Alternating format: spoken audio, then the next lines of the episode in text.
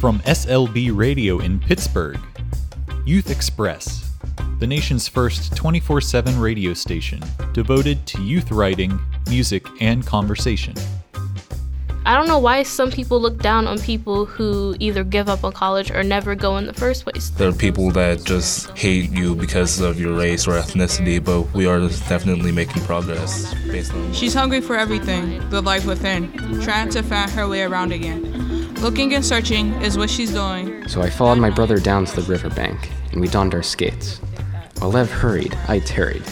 While Lev trudged through the slush, I caught a flake on my tongue. My parents are from Bhutan. They migrate to Nepal, and I born there, and I moved here in US. So it's a long journey to get here. On today's episode, students around Pittsburgh talk about how society handles mental wellness. But first, students at Brashear High School reflect on their move to the US from other countries. My name is Gabo. I'm 16. I go to Brashear and I'm from Rwanda. Hi, I am uh, Musa. I go to Brashear. I am 15 years old and I am from Iraq. Hello, my name is Nimi and I'm 16 years old and I go to Brashear and I'm from Nigeria. So back in 2005, I was born in Iraq, Baghdad exactly. 2005, January 1st, the exact date that is. I was really fun. I was a New Year's baby. First seven years of my life, just lived in Iraq. Nothing so special happened. And at eight or nine years old, I moved to Turkey for three years. And there, it was uh, like a whole different experience. I had to learn a whole different language. And I was so young that I didn't understand that there's like different languages in the world besides Arabic. Yeah, whenever I was there, I was really, really confused until I got the hang of it. Then I moved to um, here and um, had to learn this language right here. And now I guess I'm doing great. Okay, what was your guys' experience like whenever you um, moved from your countries over to America? In Africa, they will come to your house and they say like today is like Monday, and they'll say like you're going to go in America like Friday, and like you have to get ready and those stuff. You don't have to tell anyone around of you because they'll poison you or they'll kill you. Yeah, it's just crazy. You can tell anyone. If they don't succeed, they don't want you to succeed either. The first time I came in America, was like, I saw airplane. I was like, wow, I'm going to go in there, and I was like surprised. I would say when I came to America at first, it was like it was fun. I loved the plane ride. It was like I loved it. But when we came down from the plane and everything, it was pretty cold and like I wasn't scared. You're in a new place, you don't know where you're going or anything. The first time in school, like I'll say first time in school was funny. That was the first time I seen a student actually talk about to a teacher. I was like, what the heck's going on? Like what? Like how? The stuff in like Nigeria and here is like way different. Let's say you do, you do something bad teacher could smack you, correct you. But here, like, the student could say anything to the teacher. If that happened in Nigeria, oh my god. Uh, oh my god. Uh, them have really similar experiences as far as like teacher abuse goes. Whenever I was like back in Iraq, basically whenever I did anything wrong, first grade through fourth grade, whenever like I don't do a homework, I get my grades dropped. Also, I beat with a stick, which is um, very not nice. Also, as far as um, similarities go, for me and Nimi, the first I came here, it was really cold, like unusually cold. Like the average temperature in Iraq goes around to like 56 degrees Celsius, 130, 136 Fahrenheit. In Rwanda, you have to go such like water. You have to go such water like sometimes I didn't I didn't want to search water. Like my mom she used to say to me like, oh, you're not going to get any food. She said like you have to go search water because I want to cook.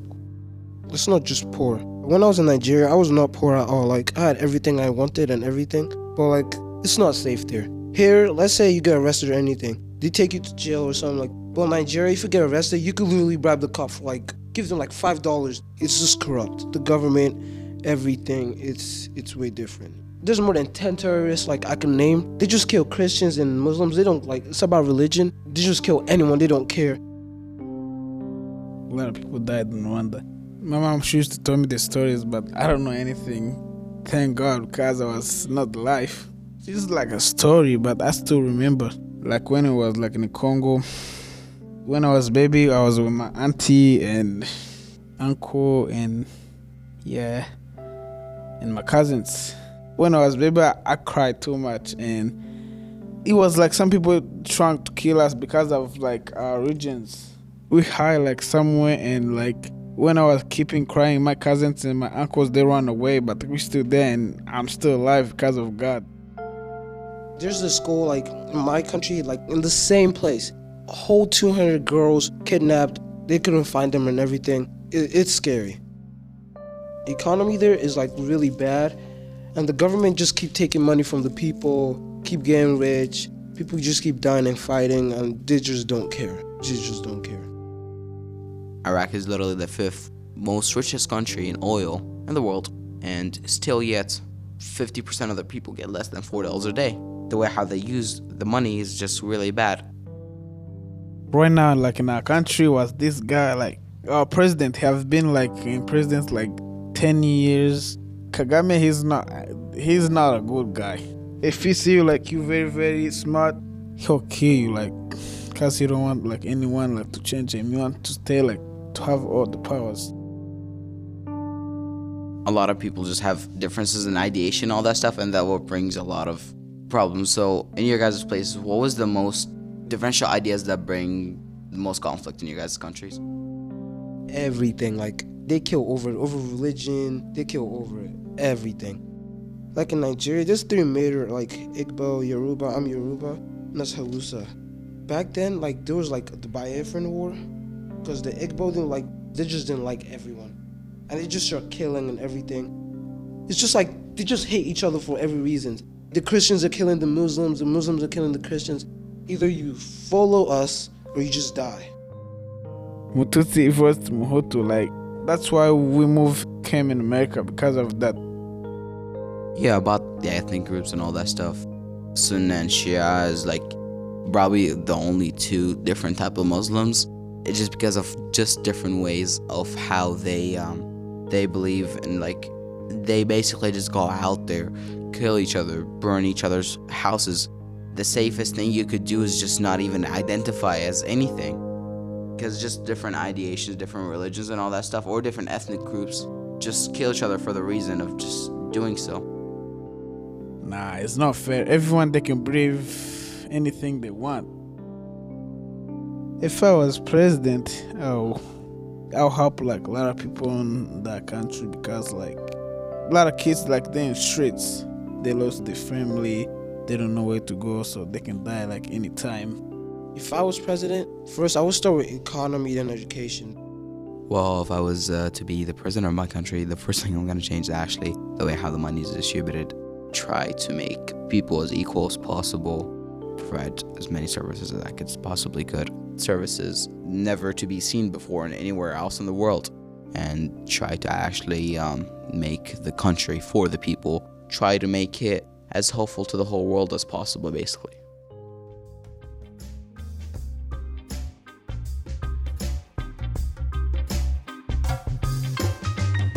On our last segment, Catrice Stallworth, Oi Adebaggio, Kavia Weaver, Nadira Johnson, and Nikoye Fears, all teens around Pittsburgh, with a discussion on mental health. Their conversation is from a Youth Express live broadcast that aired in January. So, today, one of our first topics we'll be talking about is mental health. So, from the latest suicide data shown the death of the U.S. mental health crisis, it's an article. It shows that unchecked mental illness can lead to violence. The coverage of psychiatric care is not always included within work benefits, or it's too expensive to purchase. And 80% of people with mental health or substance abuse disorders don't seek care. How do you guys feel about this? I think that this is a epidemic problem that needs to be solved, and I feel like a lot of the cause for people not seeking help would be the stigmatization of mental illness. I mean, it's really exemplary of how mental illness is kind of treated as an extra as opposed to physical illness, especially with how it's not included within work benefits, whereas like physical health insurance is. African Americans are 10% more likely to experience psychological distress. Why do you think this fact is true? I mean, I hate to be blunt, but slavery and uh, the effects of slavery that are still going on to this very day. What do you think are some reasons for minorities not seeking treatment and receiving quality care? A lot of it could be like because of like religious circumstances, because uh, there's this weird thing uh, in specifically in the African American community, but in other communities as well. We're like Jesus is our therapist. No one else said if you seek help, then you're weak because you know we survived slavery. So if we can survive slavery, then I don't understand why you're suffering right now and stuff like that. I was just going to add, I think it's also a known phenomenon that a lot of times when patients of color are describing their symptoms to doctors, they're usually not believed or they are considered not to have an authority, especially women of color. So I can imagine that a lot of times doctors are just missing when their patients are describing symptoms of mental illness. Why do you think doctors don't take their patients seriously in that way? Why do you think they just gloss over how they're feeling, that it might be a possibility of mental illness? I think that's probably a reflection of systemic racism and just internalized more belief and trust in white people, especially white men. So, why do you think that African Americans, especially women, are more likely to experience physical symptoms related to mental health problems like they may describe bodily aches and pains when talking about depression, and a healthcare provider who is not culturally competent might not recognize them as symptoms of a mental health condition. And then men are most likely to receive a misdiagnosis of schizophrenia when expressing symptoms re- related to mood disorder or PTSD. I think a lot of this, like for women of color specifically, is this way because based on my own experiences, we internalize more because we're taught to keep things hidden. And it's kind of like another effect of toxic masculinity on women because men, they're like, be strong, don't cry. But you know, women, we're also hearing that and we're like, well, I don't want to cry. I don't want to be weak. So that is also another facet of it. But definitely internalizing a lot more has to deal with it. So, some problems within the mental health system are over medication misdiagnosis and they're forcing patients to be in psychiatric care within a hospital. It's like punishment for something that can't be controlled. Access to therapy and the representation of minorities definitely, I feel like, is a major issue, like black therapists or black professionals in general. Just exposure to mental illness and why it's important to talk about it in our community. So, how do you think we can change that? How do you think we can advocate for more support for education for mental illness? Two things. One, it definitely starts with vulnerability. I think we need to start seeing vulnerability as a strength and not a weakness because vulnerability takes a lot to do. Mm-hmm. And then also representation. I think we need to show therapy as a good thing. We need to show it as a positive. And then on top of that, we need to show people of color giving other people therapy, or even people with mental illnesses giving other people with mental illnesses therapy. Because I think, along with that as well, people get this idea that, oh, only the people who are quote unquote broken can fix the broken, but people who are similar can help each other, can prop each other up, even more so than, say, someone who's completely neurotypical working together as a unit to advocate for mental health is the best option? Yeah, I do agree with that. I think people of color should help other people of color because those are people who can understand what is going on with them. It's not all just because, oh, you're a different race, you can't help me. I think everyone who is or isn't in the same category should be able to help each other. So, uh, one other word that I found within the uh, Disability and Visibility podcast um, episode 65, Black Mental Health. It's a word called ableism. It means discrimination of, in favor of able bodied people. And one of the quotes was We are an ableist culture that accepts the more high functioning people with mental illness rather than speaking more about people with mental illnesses that impair function that most of us take for granted. Why do you think it took so long for us to, I guess, discover ableism as a problem, as an issue, or recognize why it's important to talk about? Good question.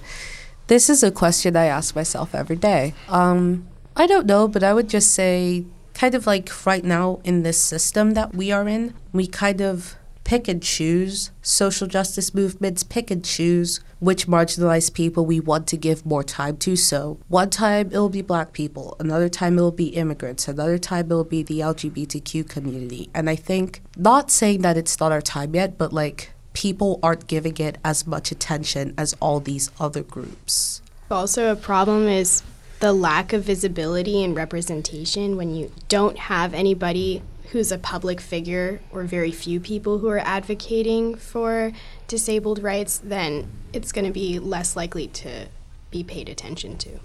I 100% agree. Same.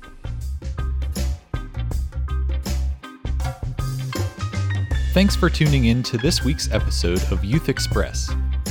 Youth Express is made possible with support from the Henry L. Hillman Foundation, the Pittsburgh Penguins Foundation, and the 33 Foundation, and was produced by SLB Radio Productions. Learn more at youthexpress.org. Youth Express. Catch the future.